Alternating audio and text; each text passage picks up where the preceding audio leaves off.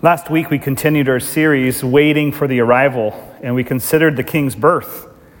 And this week, we're going to further examine the birth of Christ, but we're going to see so much more than just a manger scene. The birth of Christ reveals our proper response to Christ. And what is that? The proper response to Christ is truly worship. In order to do that well, I'd like to just have a short word of prayer that the Lord would help us during this time. Lord, our hearts, our minds are prone to wander. And so I pray that you would help us be fixed upon your word, that we would realize our gathering is not just some sort of routine or ritual, but we are here to rightly respond to you. We celebrate today only because of Christ. And so may we rehearse that in our mind, not only today, but each and every day. And as a result of that, help us to worship you well, not only now by just listening and heeding your word, but then actually walking away and living it out beyond here. Help us become good image bearers and everyday worshipers of you and all that we say and do. We cannot do this apart from you, so we ask for your help even now. In Christ's name we pray. Amen.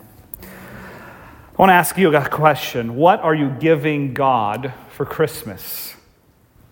Kind of a weird question, but I want to suggest this giving God a life of worship, for he indeed is worthy. The title of today's message is this Showing, or more than a manger, Jesus worthy of our worship. Jesus worthy of our worship. And, and if we're going to say that, we should probably, before we dive into the text, define what is worship. And so you're going to see it on the screen there. Worship is really showing proper value to an object or person. Showing proper value to an object or a person. It's what you give your affection and your time to. You see, worship is the response, it's our response to that which we hold in high regard, to that which we value, that object or that person. And so, what is worship? Well, to worship is to show an assigned worth. Worship is to, is to show an assigned worth. Someone has once said, worship is really worthship. It's what we show worth and value and give our time and attention to. You see, do you know that you can actually go to church and not worship God? And you can actually go to work and worship God. You say, how does that happen? How does that work? Well, you can sing songs about God in church, but your heart can be far from God. And yet you can go to work and please God in your attitude and your actions and your affections, how you respond to others. Because I, I, love God, I'm supposed to love others, and as a result of loving others, I'm worshiping God. Do you see that, that God has called you and me to be worshipers? Worshippers of something. Lots of people have lots of different ideas about what worship is. But worship is more than a t shirt that says worship. Worship is more than a few songs on Sunday. Worship is more than uh, minimal moments here and there with God. You see, worship is not occasional, but really, worship is ongoing. It's continuous. Worship should be the, the outflow and overflow of our life in all that we say and all that we do. You see, worship is not something that we, we merely do, but it's who we are. You see, we are all created to be worshipers. Revelation 4 says this Our Lord and God, you are worthy to receive glory and honor and power. That's talking about worship. Because you have created all things, and by your will they exist, and we were created. God the Creator is saying, Hey, I created you for one thing, and it's to worship. It's to worship me, it's to worship me. You see, if we're all created to worship, then worship um, is what we're supposed to do. I read a quote this week. It says, You cannot divide human beings into those who worship and those who don't.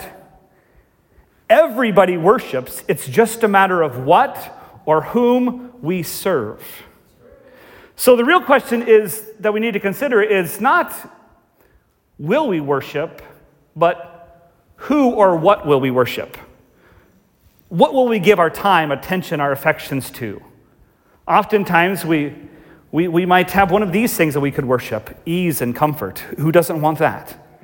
Maybe the indulgences or pleasures of life. Everyone can enjoy that. Entertainment or experiences. We, we all can want that. But that's not the be all end all. That, that's not what we should be living for. Maybe it's prestige or the praise of man. Maybe it's for relationships or riches. Maybe it's for food or fitness. There's, there's all these different categories. Maybe uh, you're looking for parenting or, or problem solving, and so you live to, to be a good parent or you live to, to solve all the problems. But in all reality, here's what we need to be doing we need to be living for or worshiping to Christ and his calling upon our life. You see, that's number one. And when it's number one, all those other things can tend to fall into place. Because if you're living and loving Christ and worshiping him as you ought to, that's actually going to have an impact and an overflow to how you interact with people at work. That's going to actually have an impact on how you talk and treat your kids. Because if you're, you're mimicking Christ and you're worshiping Him well, then you're going to have love and tenderness and gentleness and patience. These are all outflows of a life of worship. If you do not have a life of worship to Christ, you know what's usually coming out of your life and your heart and your mouth? Not so good fruit.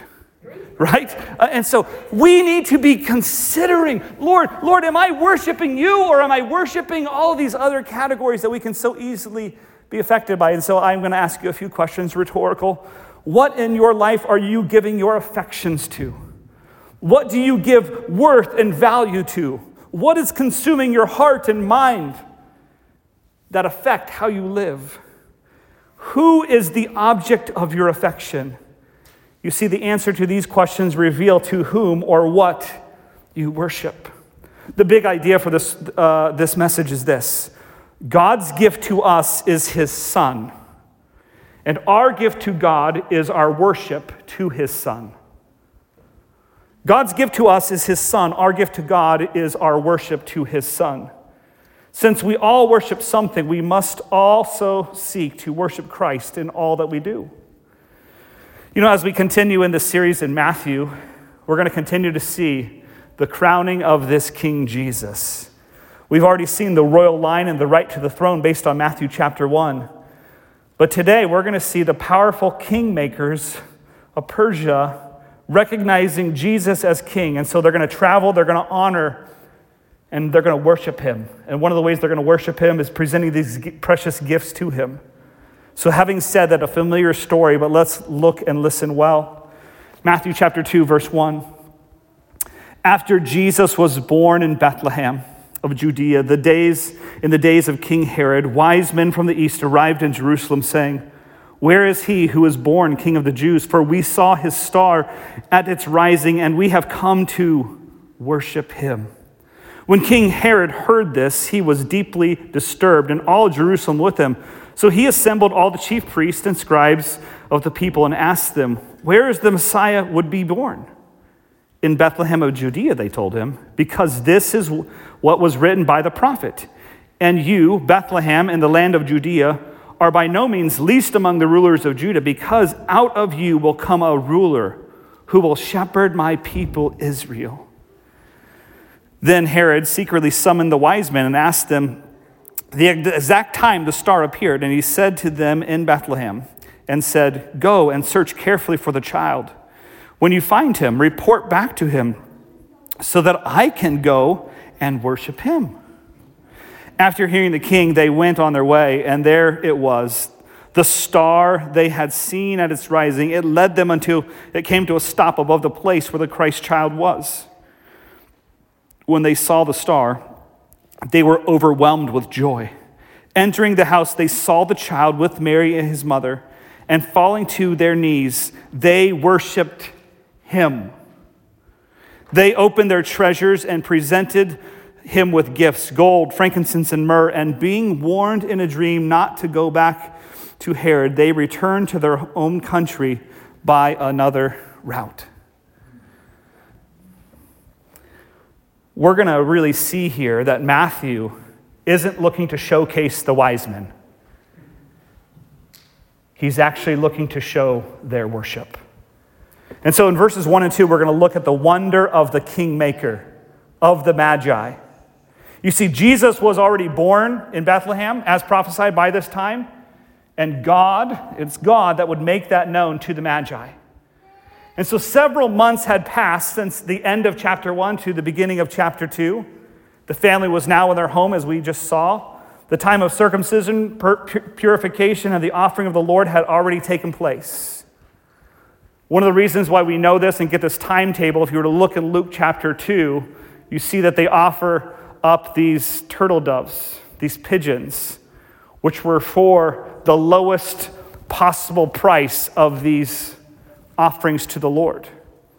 If they would have received these gifts already, they would have bought a typical lamb. That's what would have been the practice. And so here we're going to see this, this timetable that's going to be elapsing here. But what's interesting is, as they couldn't buy and purchase this lamb, did Mary and Joseph know that they actually beheld and were holding the Lamb of God who would soon take away the sins of the world? This setting of Bethlehem is roughly six miles south of Jerusalem. And what's another six miles, right? I mean, because they've already traveled roughly around 900 miles from the far eastern land. So by the time they saw the star and actually arrived to this point, 900 miles. In the Old Testament, when we see uh, Bethlehem, we see that it's called Ephrath. After the conquest of Canaan, it became Bethlehem, where we see Ruth and Boaz meeting, and where David would eventually be the grandchild of them, living in and around Bethlehem. This is where he would raise his sheep and tend to the sheep, maybe where even Psalm 23 was written. This is the region that we're talking about. In Luke chapter 2, you'll see that it's called the city of David as well. Well, we understand why. You probably also know this about Bethlehem Bethlehem means house of bread, which would also be interesting in the fact that Jesus would one day say that I am the bread of life. We're seeing all of these things, these beautiful pictures of who Christ is, right here in these early verses. But as we press on into this we're going to see a couple different characters. You're going to see Herod, you're going to see Magi, and you're going to see the Messiah. And so, here in verses 1 and 2, we're going to see the wonder of the kingmakers, the Magi. But let's look at Herod and consider Herod first. So, Herod is called Herod the Great, and we're only going to get to tip of the iceberg today, more to come next week. But Herod is really not so great. He's actually pretty mean, pretty cruel, pretty corrupt, pretty wicked. And so when someone comes parading into town and saying, Where is he born king of the Jews? this would not sit well with him because he was appointed this position by, by Julius Caesar and later by Octavian, given the title and position as his power grew, so did his power hungry head and his prestige, prestige, and he wanted a position. And so he oftentimes went by king of the Jews because the region in which he was ruling over was the Jews. He was not Jewish by nature, but he did marry a Jew. And so for the Jews, like that's good enough. But Jewish heritage was not in his black background, in his blood. He, he was not a rightful heir to be called king of the Jews as Jesus is. And so when he comes into town, uh, when these wise men come into town caravanning with this large group, and he says, Where is he born king of the Jews? That's not going to go over so well. Because Herod does not want anyone or anything threatening his power, his position, his throne. I'm king, and there's no other king. We'll get more into that next week. Well, I want us to consider the Magi from the east for just a moment. Lots of myths, lots of traditions, lots of things surrounding the Magi or wise men. We're not told their names, their number, how they traveled, all these things. We, we see the flannel graph stories, we, we sing the songs, but oftentimes it's a misrepresentation. These were powerful, political, priest like figures. They, they were really important people. And when they traveled, they didn't travel alone. There would have been a big entourage, probably even a military army protecting them along the way. So when they stroll into Jerusalem, it's not just three possible guys riding in on a donkey or camel. It, it makes big news. And this is well known. The Magi became skilled in astronomy and many other studies, and they had sacrificial systems resembled to the one that Israel had received from God. Because of their knowledge of science, agriculture, math, history, religion, all of these things, their political influence grew and grew and grew. And they become very prominent, very powerful individuals and advisors to the Medo Persians and the Babylonian Empire. Historians inform us that no, hear this, no Persian was ever able to become king without mastering the disciples, disciplines, and teachings of the Magi. So when we say Magi being kingmakers, that was their job. If someone wanted to be king in that region, they had to be under the preaching, teaching, philosophies, all these things of the Magi. These were not just three philosophers sitting around. No, no, no, no. Many, many, many wise individuals that had a knowledge about many, many things. But here's what's interesting. In the book of Daniel, we learn that the Magi were the highest ranking officials in Babylon. And so when we learn that Daniel was able to interpret Nebuchadnezzar's dream, you know who wasn't able to interpret the dream? The Magi, the wise men. And their heads would be on the chopping block. Nebuchadnezzar wanted answers. And here's what we know. Daniel 2:48 says this, Uh, when Daniel was appointed, he was appointed as ruler over the whole province of Babylon and chief prefect over all the wise men of Babylon. It was Daniel who then pleaded for the lives of the wise men who failed to interpret the dream. Daniel became highly regarded among the Magi. And so, because of Daniel's influence and impact, these Magi were spared only because of Daniel. Don't you think these Magi might have something to learn of from Daniel? Couldn't it be very possible that Daniel actually proclaims about the, the rising, the coming of a future king? Like these are really wise people that, that want to be well versed in all things. And so here we see wise men in the east under the Magi with Daniel who are saved, who are spared at the hand of God, allowing Daniel to interpret a dream and the Magi being blinded. And now in this story, we're going to see where everyone else is blinded, and the Magi have their eyes open to see what no one else sees. What a turn of event that we're going to see here. So it shouldn't surprise us when we learn here about these Magi who are typically pagan in nature. Not Jewish, not in, in regard of that, but here's what we learn when the time of exile is over many of the Jewish people actually stay east and intermarry. And so, even though a lot of uh, the Jews had returned to this Jerusalem area, you know, this, this group, many would have stayed there. And so, the, the, the times and the teachings of the Messiah to the Magi still could have grown. They still could be learning of and looking for and seeking this Messiah, even though they were in a land far away from Jerusalem. So, Having said that, we see these well educated magi who are God fearing Gentiles looking for a Messiah, looking for a king, limited knowledge, but they've been influenced somewhere along the way. And so when they arrive, they ask, Where is he, the Messiah, who has been born King of the Jews? This is actually a present participle, which basically in the English is saying they came into town and they were asking, Where is he? Where is he? And apparently no one knew, so they go to Herod as if it was an ongoing action, as if it was an ongoing asking. No one apparently knew what was going on. And so we see this conversation between them and Herod. Herod is clueless. He invites who? The chief scribes, the really important religious people that know these things. But apparently they missed it as well because they weren't looking for a Messiah.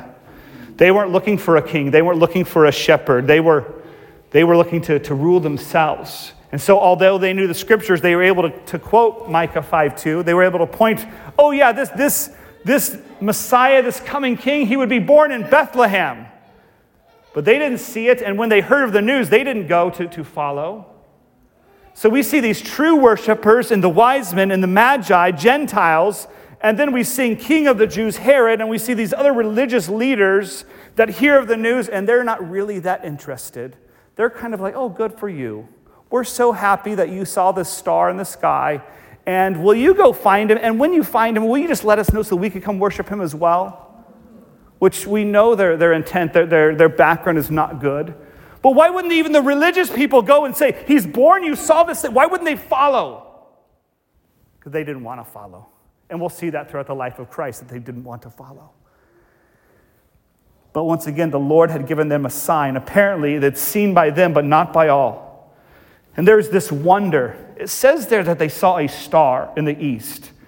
But you know what? They didn't follow the star from the east to Bethlehem. They saw the star when they were in the east, but it doesn't say that it led them there because remember, when they get there, they're, they're still looking. They're, they're unaware of where this is at. The star is going to reappear in verse 9, right? So we know that it was there for a moment. Could it be?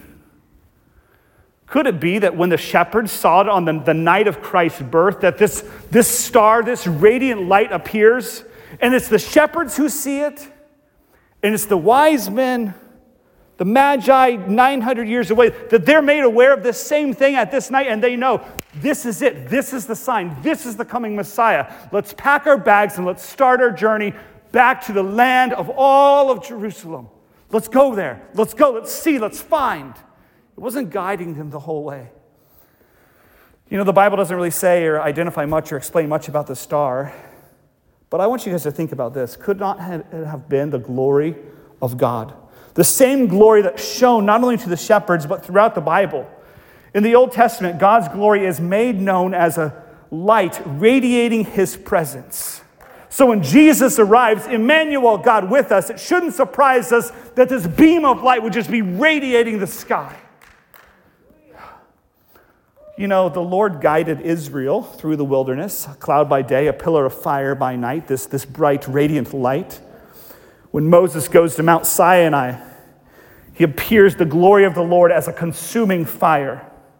When Moses receives the Ten Commandments, it says he comes back down and his face is glowing because he has seen the glory of God radiating.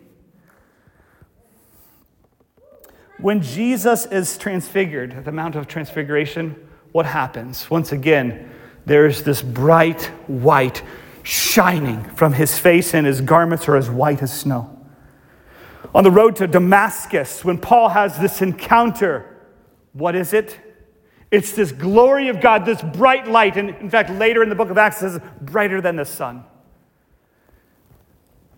And then you turn to the book of Revelation, and John describes Christ like the sun shining in its strength. And Revelation 21 says this concerning heaven the heavenly dwelling for believers has no need for the sun or moon, for the glory of God has illuminated it, and its lamp is the light.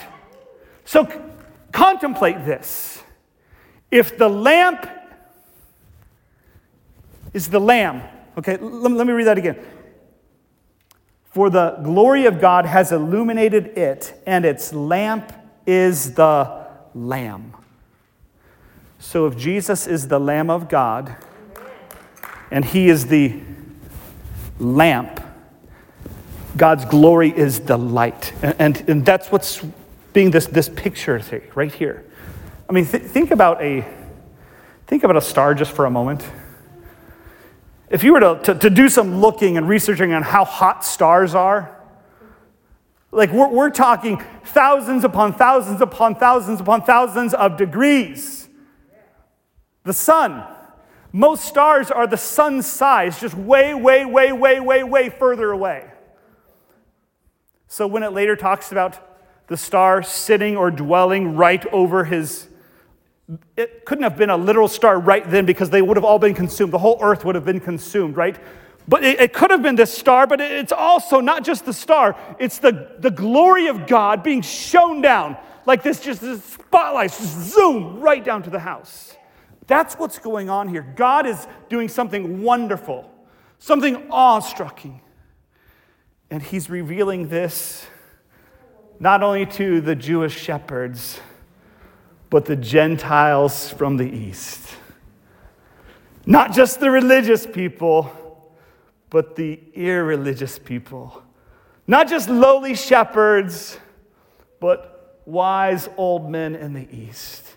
See, Jesus is bringing this salvation to the young, to the old, to the religious, to the irreligious, to people from all walks of life. That's what Jesus is bringing. He's bringing this salvation to them. You know, in Numbers 24, the Messiah is spoken of as a star that shall come from Jacob. Revelation 22, Jesus refers to himself as the bright and morning star. And so the glory of God appearing as an extremely bright star is on display for the Magi. And just as the pillar of God, pillar of cloud, would guide Israel, but the darkness would remain upon Egypt, only those who would have eyes to see would actually be seeing this. So you say, how did this, this radiant light, how did not everyone see this? Well, just like the Israelites would see the light and the Egyptians would not, the same is true right here. We see God revealing to some, but not to all. This is a special meeting thing, and He is bringing the Gentiles from the east into this. And for what purpose? Why did they travel this great distance? Well, you see it right there to worship Christ. To worship Christ. They're searching out the Lord. And they are searching, they are searching, and they will find him. They're, they have this intent on worshiping Christ. Look at verses 3 through 8. Uh, this is where we're going to consider the wickedness of the appointed king. Our first two verses are going to be the longest, and then the middle is going to be shorter, and then the last one's going to be super short, so bear with me here. We see Herod here. He's not really looking to worship, he's actually looking to ruin Christ, which we'll see next week. He actually has the exact opposite response of the Magi. Instead of rejoicing, he is troubled. He is distraught. He is angered. He is frustrated. Historians talk about him being immensely jealous paranoid and uh, all sorts of other things. And so, upon hearing this, there is fear and anger that consumed him, and he worships self, which is why he is filled with problems rather than worshiping God and finding actual peace. And that's what we see here. He wanted to be king rather than King Jesus. And so, these kingmakers posed a real threat to him. But notice it says there, it's not just Herod that was distraught, it says all of Jerusalem with him. They knew that when this caravan came into town that this would upset Herod, and they knew this if Herod is not happy, then no one is happy. And there was going to be some fallout, and this would be not good for them. And rather than them seeking to trust and follow the Magi who are looking for the Messiah, they remain trembling, seeking to bow the knee to Herod rather than bow the knee to King Jesus. And so Herod inquires where they're at. They, they, they find that, and then we see that he's going to lead, these wise men are going to leave Herod. And Herod doesn't seek to follow. The religious leaders don't seek to follow because they're not real followers. They're, they're false, false worshipers. And so they are going to stay where they're at. But you know, the prophecy indicated that the Messiah, he would be a ruler who would rule and shepherd his people. What a thought. What a beautiful picture of a shepherd who loves and leads, who protects and provides. But they didn't want a shepherd to lay down his life for his sheep. They simply sought their selfish ambitions. And in time, Jesus would show himself to be the great shepherd. You see, true worshipers of Christ crown him as king. They stand in awe of him. And here we see a false king who is angered, and other religious leaders who have nothing but apathy for the things of God. While they can say the right things and know the right answers and pretend to be worshipers of God, their heart is far from God. But in verses 9 through 12, we see this. We see the worship of the true king, King Jesus. Actual worship here. They proceeded to Bethlehem after their long journey, after leaving Herod the glory of God appeared once again. It, it, appears once again and takes them directly to the house. And they are overwhelmed with joy, exceeding joy. That's what the Bible says. They rejoiced exceedingly with great joy, overwhelmed by what is taking place. They are awestruck at what is going to happen. And in just a moment, I want us to consider this. What happens when you truly worship Jesus? One of the results of worshiping Jesus, you say, why would I want to worship Jesus? One of the results of that is exceeding, overwhelming joy. You see, people that do not worship Jesus, they're usually not overwhelming with joy. They're overwhelmed with life and anxiety and problems and stress and struggles. And they say, What's the point of this life? Well, the point of this life is found in Jesus. And those who worship Jesus find joy in Jesus. I'm not, I'm not kidding about this. I'm not joking about this. The only happy, joyful people in this story are the Magi. Everyone else is miserable. You, you look at miserable people that you know, family and friends and your neighbors. Why are they miserable? Because they don't know Jesus. But listen, listen, here's the good news. You and I can experience this joy as we worship Christ well. They too can experience true joy, joy that no one else can have. This joy is a gift from God. It doesn't mean that people that don't know Jesus can't ever experience some sort of happiness or joy. No, no, no. But listen, joy is connected to worship. So if you lack joy in your life, here's the problem. The problem is not with God is withholding joy from you. Maybe you are withholding worship to him.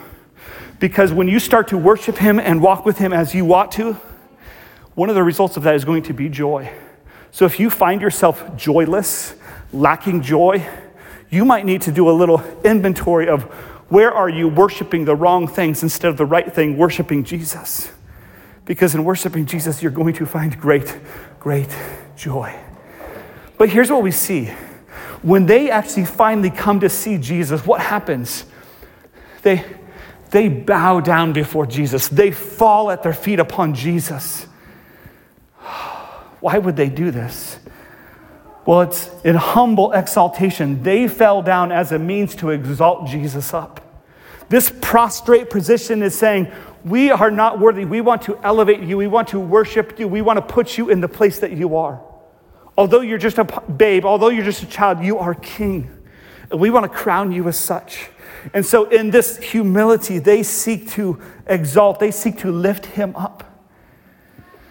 And so, as you humbly live and acknowledge Christ, you exalt and you worship Christ. When you bow down and say, I, I can't, but Lord, you can. When you bow down and say, Lord, I surrender, I, am struggling here, I can't do this, i have been trying to fix this, this, and this. When you humbly come before Him and say, Lord, I want you to be king and ruler of all, I want to stop trying to figure it out and fix it on myself because I'm just messing things up. When we start to actually live this way, when we humble ourselves and exalt Him as king rather than us, that can be very transformative. And then you're actually starting to worship him for who he is and exalting him to the level in which he deserves. And as a result of that, you can find joy. My friends, this is something that we all so desperately need and the world so desperately needs. But not only this, we don't only see their, their prostrate and bowing down to worship him, they're going to generously give to him. But here's what we come to see their generosity was not in addition to their worship, but an extension of their worship. You see, the giving, it was out of an abundance of their adoration and gratitude toward God. Their gift giving was an outward expression of the inward heart of worship. You see, right giving must be motivated by right worship, not religious compulsion. These magi were wise men as they saw their giving as a means to worship God. Do, do, do, you see that? They're not giving to earn God's favor, they've received God's favor and they want to give back to Him. And so they're giving to Him as an actual form of worship to Him. Not because they, they have to, but because they want to, they desire to. We're not going to spend a whole lot of time on these gifts. But here's what we understand about their gifts their gifts were selfless, sacrificial, and they were of significant value. The gold shows the great value and worth. The construction of the temple has lots of gold in it. The frankincense is this costly but beautiful smelling incense for special occasions such as royal processions, weddings. the grain offering one time a year, and the myrrh was another valuable perfume. When mixed with wine, could have been used as a medicine, and when mixed with other spices, would have been for the preparation of body burial. I read in one commentary the gold represents the royalty, the frankincense represents the deity, and the myrrh represents the humanity of Jesus. All of that may very well be true, but their mission here, oh, it was complete. They came, they saw, they worshiped. That was their mission, that was their goal, that was their desire. They became the first Gentiles gathering to worship Christ in God's divine design. He directed them from their home to the home of the Messiah, from the home of the Messiah back to their home, and God granted them and guided them every step of the way. That's who God is. Uh, we're going to show a map right here, real quick, as we close things down. You know, there's nothing further mentioned of these magi, but likely these kingmakers continued to worship God by spreading the good news in royal uh, places and and the palaces to the east, just as the good news would one day come to Caesar's palace. In Philippians chapter 2, we read about that, Philippians chapter 1. But as I was reading, I was thinking about the Great Commission. The Great Commission to take this good news from Jerusalem to Judea to Samaria to the ends of the earth. That's the Great Commission. And what do we see here in this story? The early picture of this Great Commission, because the Magi come to Jerusalem, they declare the good news of the Messiah being born. They exit another way through Samaria up to Judea, Samaria, and then back to the east, 900 miles away, to the ends of the earth. Right here, we already see these magi spreading this good news. Do you think that all the things that they saw and that they encountered, they wouldn't tell anyone? They're telling anyone and everyone they can about this Messiah. And so, as we close, I want us to consider these three things, and it's things we've already talked about. Nothing new is going to be said here. True Christ worshipers do three things. They do more, but right here in the text, here's what we see. True Christ worshipers seek. They, they spend time in God's word. They give of their time. They're looking for God. They're searching for God. They're giving their time to God. You, fall, you see, false Christ worshipers, they don't seek the things of God. They seek to fill their time with other things. And, rather than identify with Christ, they have no time for the things of God or His word. They don't seek out the counsel of God they seek approval somewhere else. They also this, they also exalt, they humbly honor him above all things. In humility, they, they show obedience. They'd say, your, your way, Lord, your will, Lord, above my way, above my will. I want to humbly follow you. False Christ worshippers don't seek to exalt Christ. They're indifferent toward the things of Christ. They're, they show great apathy for the things of Christ. That's good for you, but that's not for me. I'm glad that you bow down and worship God. That's not for me. Okay. But true Christ worshipers also do this. They give sacrificially, sacrificially give. They give of themselves, of their service, their time, their treasures. You say, we, we tend to value these things, but listen, if we worship Christ, we will value him and give to him what is valuable to us. You see, false Christ worshippers, they don't give to God. They could care less about giving to God and his people and the things of God. And so, out of greed, out of priorities, out of self preservation, rather than give, they look to get and gain. True worshippers just give. Uh, they give of themselves in any way they can to the glory of God. I mean, why is it that we give presents to our kids on Christmas and not every kid on our street? Why? Because there's a certain value, a certain worth that we see in our kids that we don't see in the snotty nosed kid down the street. If you love God, if you love Christ, you ought to give him the worth and value and recognize him as we close. Why worship Christ? If someone were to ask you, why would I want to worship Christ? Well, first of all, this First, for his glory, because he is worthy. He's the creator, sustainer, and savior to the world. But secondly, for our good. We already talked about this. When we have the right worship, we have exceeding joy. We cannot miss this. And so, if you're lacking joy, look to Jesus. Look to Jesus. Just as the glory of God guided the wise men, God looks to guide us by the light of his word which ultimately makes us wise and allows us to worship him well. Here's what we see the wise men fell at the feet of Jesus and worshiped him. If we fast forward through time, Mary would be at the feet of Jesus as he dies on a cross. Him being exalted, Him being lifted up. And now Jesus sits at the right hand of the, throne of God. Says, Earth is His footstool, and we are to worship Him even now. This is what He calls us. But, but, but here's the problem. Jesus was born to be worshiped, and we are born to worship him, for he's truly worthy. But here's the problem our sinful state, we are unworthy to truly worship him. And yet, through the gospel of Christ, we are made worthy. And so here it is. We can be made worthy as we repent of sin, call upon him to be our Savior, and be made worthy to worship him. It's his gift that he grants to us. You see, God was raising up then and now worshipers, not just Jews, but Gentiles, people from every corner of the earth. Just as he was doing that then, he's doing that now. And so there's no one that cannot be reached by the good news of this glorious gospel. So when you or others find themselves empty, depleted, lacking joy, point them to the joy giver found in Jesus. Point them to, to worship Christ, for indeed he is worthy.